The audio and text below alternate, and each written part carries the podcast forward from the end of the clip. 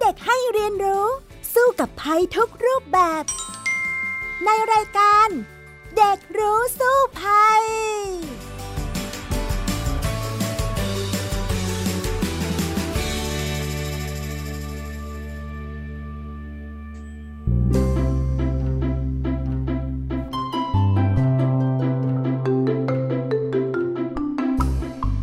วัสดีค่ะ คุณผู้ฟังคะต้อนรับเข้าสู่รายการเด็กรู้สู้ภัยในวันนี้นะคะ พี่ดารินกำเนิดรัฐก็มากับน้องฟินิกสุภาพบงกตวอล์กเมอร์นั่นเอง สวัสดีค่ะฟินิกสวัสดีค่ะพี่ดาริน ช่วงนี้ก็เพิ่งผ่านเทศกาลวาเลนไทน์ไปนั่นเองนะคะฟินิกคะต้องถามน้องฟินิกหน่อยก็แล้วกันนะว่าไปฉลองวาเลนไทน์อะไรที่ไหนหรือเปล่าคะ ก็ห้างใกล้ ๆ บ้านฟินิกก็จะจัดกิจกรรมวาเลนไทน์ให้ไปถ่ายรูปค่ะ ก็ไปถ่ายรูปกับครอบครัว ค่ะ หนูชอบเทศกาลวาเลนไทน์ไหมล่ะคะฟินิกส่วนตัวฟินิกก็ไม่ได้อะไรกับแต่ละเทศกาลมากเท่าไหร่ค่ะ แล้วก็เห็นคนอื่นๆ เนี่ยค่อนข้างสนุกไปกับงานเทศกาลฟินิกก็ดีใจค่ะอ่าถ้าอย่างนั้นแล้วก็เดี๋ยวเรามาคุยกันเลยว่าเทศกาลวาเลนไทน์เนี่ยเป็นอย่างไรนะคะ แล้วก็ จะมีภัยอะไรแฝงมาในเทศกาลนี้ได้บ้างนะคะ ไปคุยกันเลยในช่วงแรกของรายการช่วงรู้สู้ภัยค่ะ ช่วงรู้สู้ภัย มาถึงช่วงแรกกันแล้วนะคะ วันนี้คุยกันเรื่องของวาเลนไทน์นั่นเองค่ะฟินิกคะค่ะพูดถึงเทศกาลวาเลนไทน์แล้วค่ะพี่ดารินฟินิกก็อยากรู้มากเลยว่า ในประเทศไทยเนี่ยเองก็ฉลองในเทศกาลวาเลนไทน์มันเป็นเทศกาลของไทยเราอยู่แล้วหรือเปล่าคะแต่ว่าเห็นเขาฉลองกันทั่วโลกเลย มันเป็นมายังไงคะพี่ดาริน จริงๆแล้วนะ ชื่อก็บอกอยู่แล้วว่าไม่ใช่ของไทยนะคะวาเลนไทน์เนี่ยก็เป็นเทศกาลของพวกฝรั่ง เป็นวันแห่งความรักนะคะ นั่นก็คือวัน 14 กุมภาของทุกๆ ปีนั่นเอง แต่ว่าไทยเราก็รับเอาวัฒนธรรมฝรั่งเข้ามา ใช้ด้วย ก็เลยมีการฉลองวาเลนไทน์กันทุกๆ ปีเลยทีเดียวนะคะ แต่เอาจริงๆแล้วนั้นน่ะเรื่องของเทศกาลวาเลนไทน์เนี่ยเขาเริ่มมาตั้งแต่ยุคจักรวรรดิโรมันเลยนะ ซึ่งยุคนั้นเนี่ยเขาจัดเป็นวันหยุดเพื่อให้เกียรติกับเทพเจ้าจูโน่ค่ะ เป็นจักรพรรดินีแห่งเทพเจ้าโรมันนั่นเอง แล้วก็นอกจากนี้นะคะ พระองค์ก็ยังทรงเป็นเทพเจ้าแห่ง สตรีเพศและการแต่งงานด้วย และในวันที่ 15 กุมภาพันธ์เนี่ยเขาจะเป็นวันเริ่มเทศกาลเฉลิมฉลองแห่งลูเพอร์คาเลียค่ะ ก็คือการดำเนินชีวิตของหนุ่มสาว จะถูกตัดขาดออกจากกันอย่างสิ้นเชิงในวันที่ 15 นะ แล้วก็ทำไมถึงชื่อว่าเทศกาลวาเลนไทน์นั้นเนี่ยก็ย้อนไปในรัชสมัยของจักรพรรดิคลอดิอัสที่สองค่ะของกรุงโรม พระองค์เนี่ยเป็นกษัตริย์ที่มีใจคอดุร้ายมากเลย แล้วก็นิยมทำสงครามนะคะ แล้วก็มีชายหนุ่มส่วนใหญ่เนี่ยเขาก็ไม่อยากจะเข้าร่วมกองทัพ และไม่อยากจะสู้สงคราม ไม่อยากพรากจากคู่รักหรือว่าครอบครัวไป แต่ว่าก็มีพระราชองค์การสั่งห้าม ไม่ให้มีใครเนี่ยทำการหมั้นหรือว่าแต่งงานในโรมโดยเด็ดขาด ก็เลยทำให้คนเนี่ยทุกข์ใจมากเลย และตอนนั้นนะคะก็มีนักบวชรูปหนึ่งค่ะ มีชื่อว่าเซนต์วาเลนไทน์หรือว่าวาเลนตินัสนะคะ อยู่ในกรุงโรมด้วย ก็ได้ร่วมมือกับเซนต์มาริอัสค่ะจัดพิธีแต่งงานให้กับคนคริสต์หลายคู่เลย และด้วยความปรารถนาดีนี้เองค่ะทำให้วาเลนไทน์นั้นถูกจับค่ะ แต่ว่าระหว่างนั้นเนี่ยเขายังส่งคำอวยพรวาเลนไทน์ของเขาเองเนี่ยตอนที่เป็นนักโทษนะ ไปให้คนคนหนึ่ง เขาเชื่อกันค่ะว่าวาเลนไทน์เนี่ยได้ตกหลุมรัก หญิงสาวที่เป็นลูกสาวของผู้คุมชื่อจูเลีย แล้วก็มาเยี่ยมเขาระหว่างที่ถูกคุมขังด้วย แล้วในคืนก่อนที่วาเลนไทน์นั้นจะถูกตัดหัวนะคะ เนื่องจากว่าโดนประหารชีวิตเนี่ย เขาได้ส่งจดหมายฉบับสุดท้ายถึงจูเลีย โดยลงท้ายว่า from your Valentine หลังจากนั้น ศพของเขาก็ถูกเก็บที่โบสถ์ค่ะ ที่กรุงโรม แล้วจูเลียเนี่ยก็ได้ปลูกต้นไม้ขึ้นมาต้นหนึ่งไว้ใกล้ๆ หลุมศพของวาเลนไทน์ที่เป็นคนรักของเธอนะคะ แล้วทุกวันนี้เนี่ยต้นไม้เนี่ยก็ยังคงอยู่นะคะ เป็นการแสดงถึงรักนิรันดร์แล้วก็มิตรภาพที่สวยงามค่ะ อันนี้ก็เป็นตำนานนะที่เขาเล่ากันมา ในที่สุด ชื่อของเซนต์วาเลนไทน์นี้นะคะ ก็เลยกลายเป็นชื่อของวันวาเลนไทน์ในที่สุดค่ะ ก็สะท้อนไปให้เห็นถึงความรักนะคะ แล้วก็คำว่า from your valentine เนี่ย ก็ได้ถูกใช้มาจนถึงทุกวันนี้ฝรั่งเนี่ย เวลาจะให้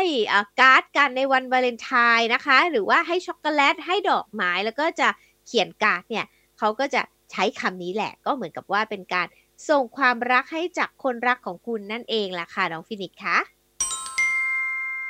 แบบนี้นี่เองค่ะ ที่แท้ก็เป็นตำนานมาก่อน แล้วก็เป็น story มาเลยฟินิกนึกว่าเป็นแค่เทศกาลที่สร้างขึ้นมาเฉยๆเองค่ะ จริงๆแล้วก็มีเรื่องราวตำนานมานะ แล้วก็ยังมีเรื่องของสัญญลักษณ์ด้วยของวันวาเลนไทน์ให้น้องฟินิกเดาสิว่าสัญญลักษณ์จริง ๆ ของวันวาเลนไทน์นั้นคืออะไรคะถ้าไม่ใช่รูปหัวใจแล้วจะเป็นรูปอะไรคะพี่ดาดิน มันคือ รูปเทพเจ้าคิวปิดนั่นเอง รู้จักคิวปิดไหมคะอ๋อใช่เลยล่ะค่ะ จริงๆเขาก็มีที่มาที่ไปเหมือนกันนะ เวลาเรานึกถึงกุหลาบแดง นึกถึงรูปหัวใจวันวาเลนไทน์เนี่ย แต่ว่าสัญญลักษณ์จริง ๆ ของวันวาเลนไทน์ก็คือ เทพเจ้าคิวปิดค่ะ ซึ่งจะอยู่ในเทพปกรณามของกรีกนะคะ ซึ่งเชื่อว่าเทพเจ้าคิวปิดเนี่ยเป็นลูกของเทพพระเจ้าวีนัสนะคะ มีลักษณะเป็น เด็กมีปีกแล้วก็ถือคันศรค่ะ คนยุโรปเนี่ยเชื่อว่าเทพเจ้าองค์นี้จะสามารถบันดาลให้คนเนี่ยตกหลุมรักกันได้นะคะ ด้วยการแผลงศรออกไปค่ะ เทพเจ้าคิวปิดก็เลยถูกยกย่องว่าเป็นเทพเจ้าแห่งความรัก แล้วก็เป็นสัญลักษณ์ของวันวาเลนไทน์อย่างแท้จริงนั่นเองค่ะน้องฟินิกค่ะ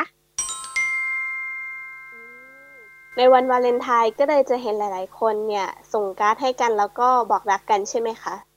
ใช่แล้วล่ะค่ะ อย่างน้องฟินิกซ์เองเนี่ยได้เล่นกับเพื่อนๆไหมตอนพี่ดารินเด็กๆนะอยู่ที่โรงเรียนเนี่ยค่ะ วันวาเลนไทน์สมมุติว่าวันนั้นเป็นวันเรียน ทุกคนเนี่ยก็จะมีสติกเกอร์ รูปหัวใจสีแดงเนาะแล้วก็ไปแปะเสื้อให้เพื่อนที่เรารักอย่างเงี้ยค่ะ บางคนนี่ก็แปะกันเต็มเสื้อไปหมดพี่ดารินก็จะมีสติกเกอร์จากเพื่อน เราก็แปะให้เพื่อนเพื่อนก็แปะให้เรา เด็กๆเดี๋ยวนี้ยังเล่นอย่างนั้นอยู่ไหมคะ ยังเล่นอยู่ค่ะ แต่ฟินิกก็ไม่รู้ว่าในยุคโควิด เนี่ย เรายังเล่นแบบนั้นได้ไหมค่ะอ่าพี่ดารินว่าไม่ยากนะ เราก็ส่งไลน์สิคะสติกเกอร์ รูปหัวใจผ่านทางออนไลน์ก็ส่งได้ น้องฟินิกได้ส่งให้เพื่อนบ้างไหมล่ะคะแน่นอนค่ะ เพราะว่าเรามีเพื่อนเราก็ต้องให้ความสำคัญกับเขา แล้วฟินิกเองก็อยากรู้เหมือนกันว่าคนอื่นๆเนี่ยในเทศกาลวาเลนไทน์เขาทำอะไรกันบ้างค่ะ โอ้ก็มีเยอะแยะเลยนะ อย่างที่พี่ดารินเคยเห็นมานะคะ ในบ้านเราเนี่ยส่วนใหญ่ก็จะตามฝรั่งแหละ บางครั้งเนี่ยเราก็จะเอาขนมให้กันเนาะอย่างฝรั่งเนี่ยเขาก็จะมีเป็นลูกกวาดลูกอม หรือไม่งั้นก็เป็นช็อกโกแลตหรือว่าเป็นดอกกุหลาบที่จะมอบให้กับคนที่เรารักหรือว่าตามโรงเรียนเนี่ยก็จะมีใครแอบรักใครเงี้ยก็จะเอาดอกกุหลาบไปให้กันในวันวาเลนไทน์อย่างนี้นะคะ พี่ดารินก็เพิ่งดูหนังเกาหลีไปนะอันนึงเนี่ย มีคนที่แอบรักคนอื่นอย่างเงี้ยเขาก็จะเอาป้ายชื่อของเขาที่เป็นป้ายชื่อนักเรียนนะคะ ไปมอบให้กับคนที่เขาชอบในวันวาเลนไทน์อย่างนี้ก็มีนะ หรือว่าอย่างที่เกาหลีเองพี่ดารินเคยไปเนี่ยก็จะเห็นว่าคู่รักเนี่ยมักจะไปคล้องกุญแจล็อกกันอยู่ที่สะพานเนี่ยค่ะ เหมือนกับว่าคล้องเพื่อให้ความรักของตัวเองเนี่ย ออยู่เหมือนกับกุญแจที่ล็อกอย่างเงี้ย ก็จะเห็นว่ามีสะพานหนึ่งนะมีกุญแจล็อกเต็มไปหมดเลยค่ะ เพื่อจะเป็นตัวแทนความรักแบบนี้ต่อมานะในประเทศไทยเราก็เห็นบางที่ก็เอาอย่างบ้างนะ บางสะพานเนี่ยมีคนเอากุญแจไปล็อกกันเต็มเหมือนกันนะ แต่ที่เกาหลีเนี่ยเห็นเขาบอกว่าคนล็อกเยอะมากมากจนกระทั่งทำให้สะพานหนักเกินไป เขาก็ต้องแอบมาตัดเคลียร์กุญแจออกแต่เดี๋ยวชาวบ้านหรือว่าคู่รัก อื่นๆ เนี่ยก็จะเอามาใส่อีกเหมือนเดิมละค่ะ โอ้โห เห็นในหนังเยอะมากเลยค่ะ เกี่ยวกับการที่ไปคล้องแม่กุญแจแล้วก็โยนลงแม่น้ำใช่ ดอกนี้โยนทิ้งไปเลยนะคะ เพราะว่าจะให้ล็อกกันตลอดไปอะไรแบบนี้ นอกจากนี้แล้วน้องฟินิกเองราคาได้เห็นมีการฉลองเทศกาลวาเลนไทน์ในรูปแบบอื่น ๆ อีกบ้างไหมคะ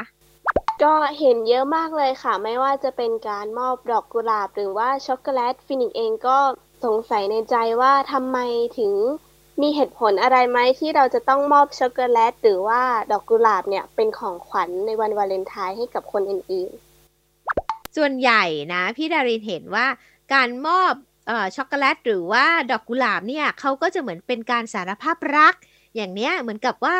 puppy love นะ รู้จักคำนี้ไหมอะ puppy love เนี่ยก็แปลว่าความรักแบบเด็กๆ อย่างเงี้ยค่ะ รักครั้งแรกอะไรแบบนี้นะ แล้วก็ เราก็ไปแอบชอบคนนี้อยู่ เราอยากบอกเขาจังเลยว่า เราชอบเขาไม่รู้จะบอกอย่างไรอย่างเงี้ย ในวันวาเลนไทน์เนี่ยแหละ ก็เลยจะเอาช็อกโกแลตมาให้ เอาดอกกุหลาบมาให้อะไรแบบนี้นะ ตอน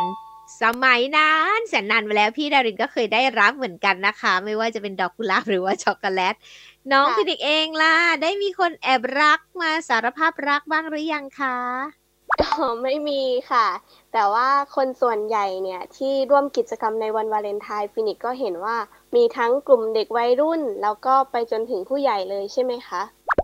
ใช่ค่ะจริง ๆ พี่ดารินว่านะวาเลนไทน์เนี่ยมันเป็นเทศกาลวันแห่งความรักก็ไม่จำเป็นที่จะต้องเป็นความรักแบบหนุ่มสาวเท่านั้นนะคะ แต่ว่าเป็นความรักที่เรามีให้เพื่อน เรามีให้คุณพ่อคุณแม่ พี่น้อง ญาติมิตรต่างๆ ก็ได้เหมือนกัน เราก็สามารถแสดงความรักให้กับทุกๆ คนที่เรารักได้นะคะ ไม่จำเป็นว่าจะต้องเป็นวันสารภาพรักกับแฟนอย่างเดียวหรอกค่ะน้องฟินิกค่ะแล้วฟินิกก็คิดว่าสำหรับครอบครัวหรือว่าเพื่อนๆเนี่ยเราอาจจะพาเขาไปกินเลี้ยงหรือว่า อย่างน้อยไปกินข้าวพร้อมกันอะไรแบบนี้ก็เรียกว่าแสดงความรักได้เหมือนกันใช่ไหมคะใช่เลยละค่ะพี่ดารินเองนะ ก็ชอบไปเที่ยวกับ ลูกชาย บางบางปีนะคะวาเลนไทน์ก็ไปทานไอติมกันอย่างเงี้ยเขาจะมีรสชาติพิเศษนะคะ ในช่วงวาเลนไทน์อาจจะเป็นสตรอเบอรี่สีชมพูมีตัวประดับเป็นรูปหัวใจหรืออะไรอย่างเงี้ยค่ะ ก็ก็จะมีขนมอะไรอร่อยๆ ที่จะขายในช่วงวาเลนไทน์เนี่ยแปลกๆออกมาเยอะมากเลย อย่างปีที่แล้วเนี่ยก็จะเห็นมีแบบไอติมที่เป็นกลวยๆที่เราซื้อตามร้านสะดวกซื้ออย่างนี้นะ เขาก็จะทำมาเป็นรุ่น limited edition นะ ก็คือจะเป็นไอติมรูปดอกกุหลาบอย่างนี้ก็มีก็ลองซื้อมาทานเออก็อร่อยดีอะไรอย่างเงี้ยค่ะ ก็รู้สึกสนุกสนานไปกับของเล่นเยอะแยะเลยที่จะมีในเทศกาลวาเลนไทน์นะคะค่ะแสดงว่าเทศกาลวาเลนไทน์เนี่ยก็เป็นที่นิยมในไทยมาก ๆเหมือนกันนะคะ ใช่ค่ะก็ทำให้ดีต่อใจนะพี่ดารินว่าแล้วก็ถ้าเรามอง โลกในแง่ดีเนี่ย วันวาเลนไทน์ก็เป็นโอกาสดีหนึ่งที่เราจะแสดงความรักให้กับคนที่เรารักทุกๆคนเลยล่ะค่ะ จริงด้วยค่ะ บางทีเราทำงานไกลบ้านแต่เราก็อาจจะถือวิสาสะวันนี้มาเจอกับครอบครัวหรือว่าเพื่อนฝูงก็ได้ ใช่ค่ะ ดูเป็นเทศกาลที่อบอุ่นแล้วก็ดีมากๆเลยค่ะ แต่ฟินิกก็ยังได้ยินข่าวไม่ดีที่เกิดขึ้น เช่นมีเด็กสาวถูกหลอกหรือว่า แชทหลอกลวงหรือบางคนเนี่ยถูกล่วงละเมิดทางเพศก็มีเห็นข่าวดังมากๆเลยค่ะ ค่ะ อันนี้ก็เป็นข่าวหนึ่งที่มักจะมาในช่วงวาเลนไทน์เหมือนกันเนาะบางคนเนี่ยเขาก็จะบอกว่าเป็นวันเสียตัวแห่งชาติบ้าง วันเสียสาวบ้างนะคะ จริงๆแล้วเนี่ยก็ต้องบอกว่าเอาจริง ๆ ก็ไม่ใช่เนาะเพราะว่าได้มีการสำรวจออกมานะคะ บอกว่า ทางสถาบันสุขภาพจิตเด็ก และวัยรุ่นราชนครินเนี่ยเขาได้สำรวจพฤติกรรมวัยรุ่น โรงเรียนมัธยม แล้วก็อาชีวศึกษามานะคะ ในเขตกรุงเทพมหานครสำรวจในวัยรุ่น 1,250 คนเลย แล้วก็พบว่าวัยรุ่นชายหญิงมากกว่า 4 ใน 5 เนี่ย หรือประมาณร้อยละ 86 นะ บอกว่าวันวาเลนไทน์เนี่ยไม่ได้เกี่ยวข้องกับการมีเพศสัมพันธ์ครั้งแรกเลยนะคะ เพราะว่า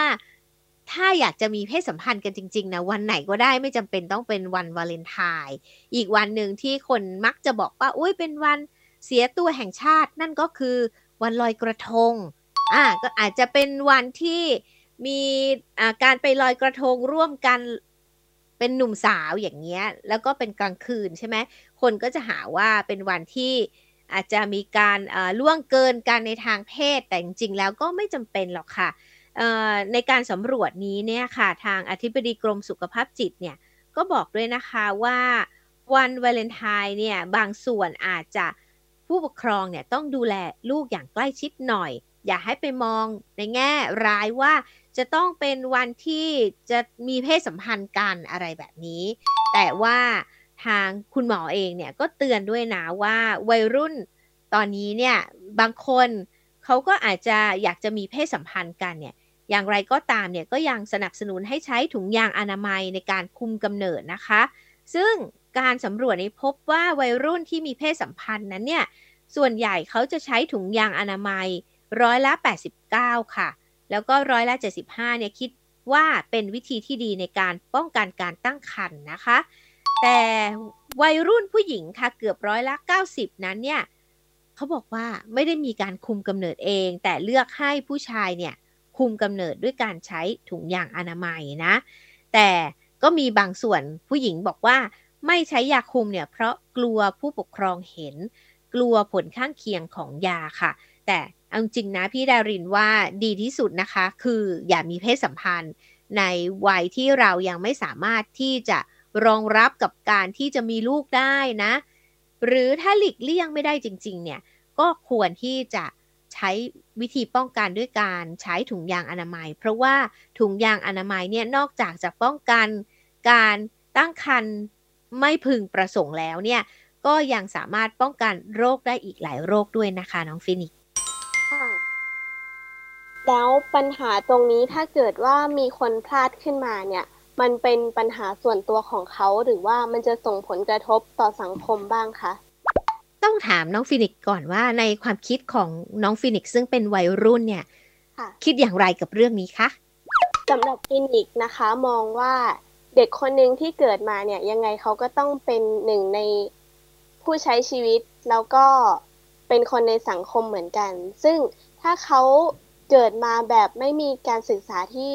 มีคุณภาพหรือว่าวิถีชีวิตเนี่ย ค่อนข้างเรียกได้ว่าไม่พร้อม เขาอาจจะโตมาเป็นประชากรที่ไม่มีคุณภาพก็ได้ค่ะ แล้วมันก็จะส่งผลกระทบต่อสังคมในระยะยาว ก็เป็นไปได้นะคะน้องฟินิกคะสำหรับพี่ดารินเนี่ยก็เห็นว่าเรื่องของการท้องไม่พร้อมเนี่ยก็เป็นปัญหาใหญ่เหมือนกันนะสำหรับสังคมไทยนะคะ เพราะว่าโอเคเราก็ต้องเข้าใจว่าสังคมสมัยนี้เปลี่ยนไป มีวัยรุ่นจำนวนมากทีเดียวที่ได้มีเพศสัมพันธ์กันตั้งแต่อยู่วัยมัธยมอย่างเงี้ยค่ะ แล้วก็อาจจะเกิดการตั้งครรภ์โดยที่ไม่ได้ตั้งใจขึ้น ซึ่งการตั้งครรภ์นี้แหละ มันก็จะส่งผลกระทบนะกับตัวเขาแล้วก็ครอบครัวด้วย แล้วก็หลักๆเนี่ยจะเป็นผู้หญิงที่ได้รับผลกระทบหนักมากเลย เนื่องจากว่าถ้าท้องขึ้นมาเนี่ยนะ ถึงแม้นว่า มีการเรียกร้องหรือว่ามีกฎหมายนะไม่ได้ห้ามว่าคนท้องเรียนหนังสือไม่ได้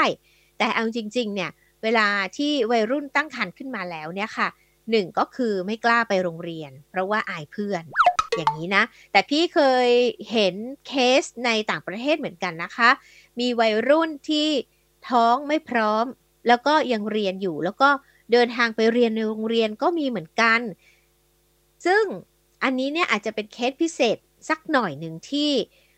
เพื่อนๆเนี่ยยอมรับแล้วก็ช่วย แล้วก็เด็กคนนั้นเนี่ยสุดท้ายเนี่ยอุ้มลูกมาเรียนหนังสือด้วยเพื่อนๆช่วยเลี้ยงด้วย แต่ความรู้สึกเราอะ ก็จะรู้สึกว่าโอ้โหมันจะทุลักทุเลมากเลยไหมอะที่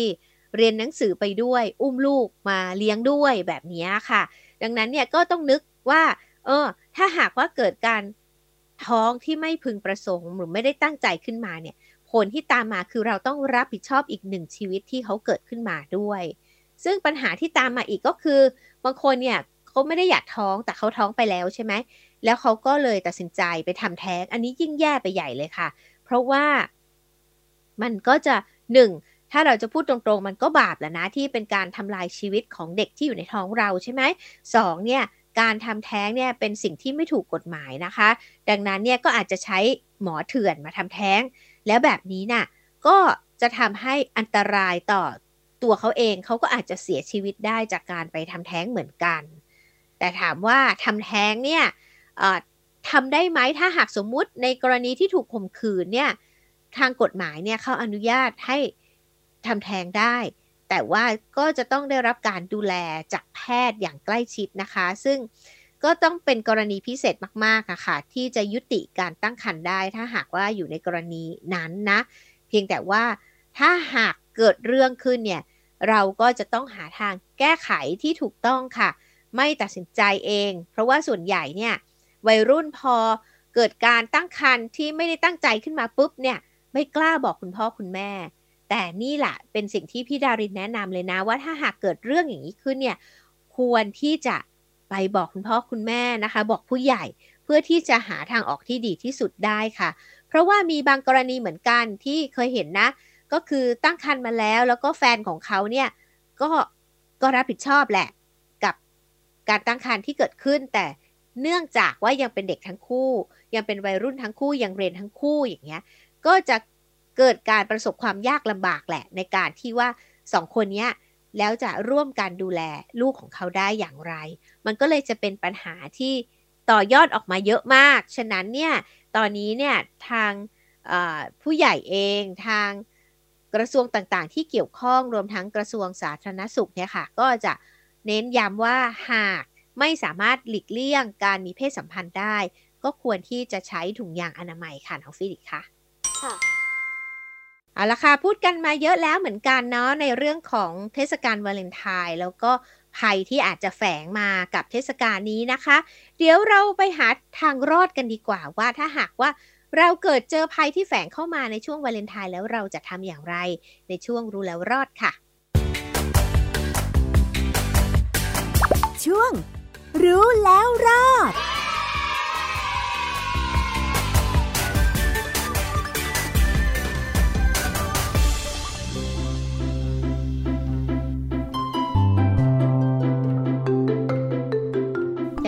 กริ่นไปแล้วนะคะ ภัยอาจจะแฝงมาในช่วงวาเลนไทน์ก็ได้ ไม่ว่าจะเป็นการล่อลวงนะคะ หรือการที่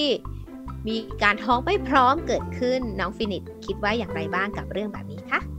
ว่าเราควรที่จะหาวิธีป้องกันแล้วก็หลีกเลี่ยงจากเรื่องพวกนี้ค่ะ ค่ะ พูดถึงเรื่องหลีกเลี่ยงแล้วเนี่ยฟินิกเองก็เคยดูหนังเกี่ยวกับคู่รักในวัยเรียนค่ะแล้ว เขาก็ต้องการที่จะขอมีเพศสัมพันธ์ แต่ว่าพอฝ่ายหญิงไม่ตอบตกลงเขาก็พูดถึงเรื่องขู่จะเลิกอะไรแบบนี้ค่ะ ถ้าเกิดเคสทำนองนี้เนี่ย ควรทำยังไงดีคะพี่ดาริน พี่ดารินแนะนำนะ ในฐานะเป็นผู้ใหญ่ แล้วก็เป็นผู้หญิงนะคะถ้าหากว่าแฟนบอกว่า ไม่มีเพศสัมพันธ์ด้วยจะเลิกก็บอกว่าโอเคเลิกค่ะ เพราะหมายความว่าเขาอาจจะไม่ได้รักเราจริงนะ ถ้ารักได้ก็ต้องรอได้ค่ะ นะ แต่ก่อนที่เราจะไปถึงจุดนั้นเนี่ยเราสามารถป้องกันได้เหมือนกัน ด้วยการที่เราอย่าไปอยู่ 2 ต่อ 2 ในที่รับตาคนกับแฟนของเรา โอกาสที่มันจะเกิดขึ้นนั้นเนี่ยมันก็จะไม่เกิดขึ้น มันก็จะทำให้เราเนี่ยไม่ได้อยู่ในสถานการณ์นี้ แต่หากว่าเราอยู่ในสถานการณ์นั้นแล้วเนี่ยแล้วเกิดแฟนบอกว่า เอ้ย ต้องมีเพศสัมพันธ์นะไม่งั้นเลิก ก็ต้องเสียงแข็งค่ะบอกว่าเลิกก็เลิกค่ะ เพราะว่าไม่สามารถพิสูจน์ได้และสำหรับรักแท้รักแท้ต้องรอได้นะ อันนี้ก็จะต้องมีจิตใจที่เข้มแข็งหน่อย แต่ว่ามันก็มีสิ่งที่จะต้องเตือนกันก็คือว่า เมื่อเราอยู่ในสถานการณ์นั้นแล้วเนี่ยบางครั้งเนี่ยเด็กผู้หญิงเองก็ไม่ได้ตั้งใจอะค่ะ มันอาจจะมีสิ่งที่ทำให้เราเนี่ยโน้มน้าวไปแล้วก็เผลอตัวเผลอใจไปกับเขาได้เนาะ ฉะนั้นเนี่ยอย่าไปอยู่ในที่รับตาคน2ต่อ2กับเขาจะดีกว่า อันนี้ก็จะป้องกันไม่ให้เกิดเรื่องที่เราจะต้องตอบคำถามที่ลำบากใจได้นะคะฟินิกคะแบบนี้นี่เอง แล้วถ้าเกิดว่าเป็นอีกกรณีหนึ่งไปเลยค่ะ เช่นการเกิดอาชญากรรมแบบนี้ค่ะ เราเนี่ยมีวิธีป้องกันสำหรับอาชญากรรมที่จะเกิดขึ้นไหมคะ อันนี้ก็เป็นอีกเรื่องหนึ่งที่ต้องระมัดระวังนะ อย่างเช่น ในวาเลนไทน์เนี่ย อาจจะมีคนมาล่อลวงเรา การส่ง direct message การส่งไลน์มาจีบ ก่อนหน้านั้นนะคะ แล้วก็นัดเจอกันวันวาเลนไทน์ในการที่มาคุยกันในโลกโซเชียลเนี่ย มันก็เป็นดาบสองคมนะ ซึ่งบางครั้งเนี่ย เราไม่รู้เลยว่าเขาเนี่ยเป็นมิจฉาชีพไหม มันก็จะมีถึงขั้นว่าบางคนเนี่ยใช้แอปหาคู่ แล้วก็ไปเจอว่าคนที่มามาจีบอะคนที่มาคบกันทางไลน์หรือว่าทางเฟซต่างๆ เนี่ยกลายเป็นมิจฉาชีพมาหลอกลวงก็มี ฉะนั้นเนี่ยค่ะ ต้องระมัดระวังในการติดต่อกับคนที่เราไม่รู้จักจริง ๆ ในโลกออนไลน์ แล้วโดยเฉพาะอย่างยิ่งถ้าหากว่าเราเป็นผู้หญิงเนาะ ก็ยิ่งต้องระมัดระวังคูณ 2 เลยทีเดียวนะคะ ในการติดต่อกับคนอื่นๆนะเพราะว่ามีข่าวมาเยอะมากเลยว่า บางครั้งเนี่ยคุยกับคนในโลกออนไลน์ แล้วเขามาคุกคามถึงหน้าบ้าน ก็มีบางคนเนี่ยผู้หญิงเนี่ยกลัวมากเลยว่าอยู่ๆเขามาบอกว่าอยู่หน้าบ้านแล้วอะไรอย่างเงี้ย แล้วเราไม่ได้บอกเขาว่าเราอยู่ที่ไหนแต่เขารู้อะแล้วก็เลยต้องโทรศัพท์แจ้งตำรวจเนี่ยเข้ามาดูแลเรา แบบนี้ก็เป็นอีกอีกสิ่งหนึ่งที่ต้องระมัดระวังค่ะ เพราะว่าโลกเนี้ยเป็นดาบสองคมจริง ๆ วาเลนไทน์เนี่ยจริง ๆ เป็นเทศกาลที่ดีนะ แสดงความรักให้ทุกๆ คนที่เรารัก แต่อีกแง่หนึ่งก็คืออาจจะมีผลร้ายเข้ามาในชีวิตได้ น้องฟินิกเองล่ะคะอยากมีอะไรฝากทิ้งท้ายให้กับเพื่อนๆที่ฟังอยู่ในตอนนี้ไหมคะค่ะสำหรับฟินิกเองก็คิดว่าการแสดงออกถึงความรักในวันวาเลนไทน์เนี่ย เราก็ไม่จำเป็นที่จะต้องทำเรื่องที่เสี่ยง แล้วเราก็สามารถที่จะบอกรักพาไปกินข้าว หรือว่าให้ความสำคัญให้ของขวัญทำการ์ดให้กันก็ได้ค่ะ ใช่แล้วล่ะค่ะ รักกันแบบใส ๆ จะสบายใจกว่าเยอะเลยนะคะเอาละค่ะ วันนี้หมดเวลาแล้วสำหรับรายการเด็กรู้สู้ภัย พี่ดารินและน้องฟินิกลาไปก่อนนะคะ กลับมาพบกันใหม่คราวหน้านะคะ สวัสดีค่ะ สวัสดีค่ะ ติดตามรายการได้ทางเว็บไซต์และแอปพลิเคชันของไทย PBS Podcast Spotify SoundCloud Google Podcast Apple Podcast และ YouTube Channel ไทย PBS Podcast Thai PBS Podcast. View the world via the voice.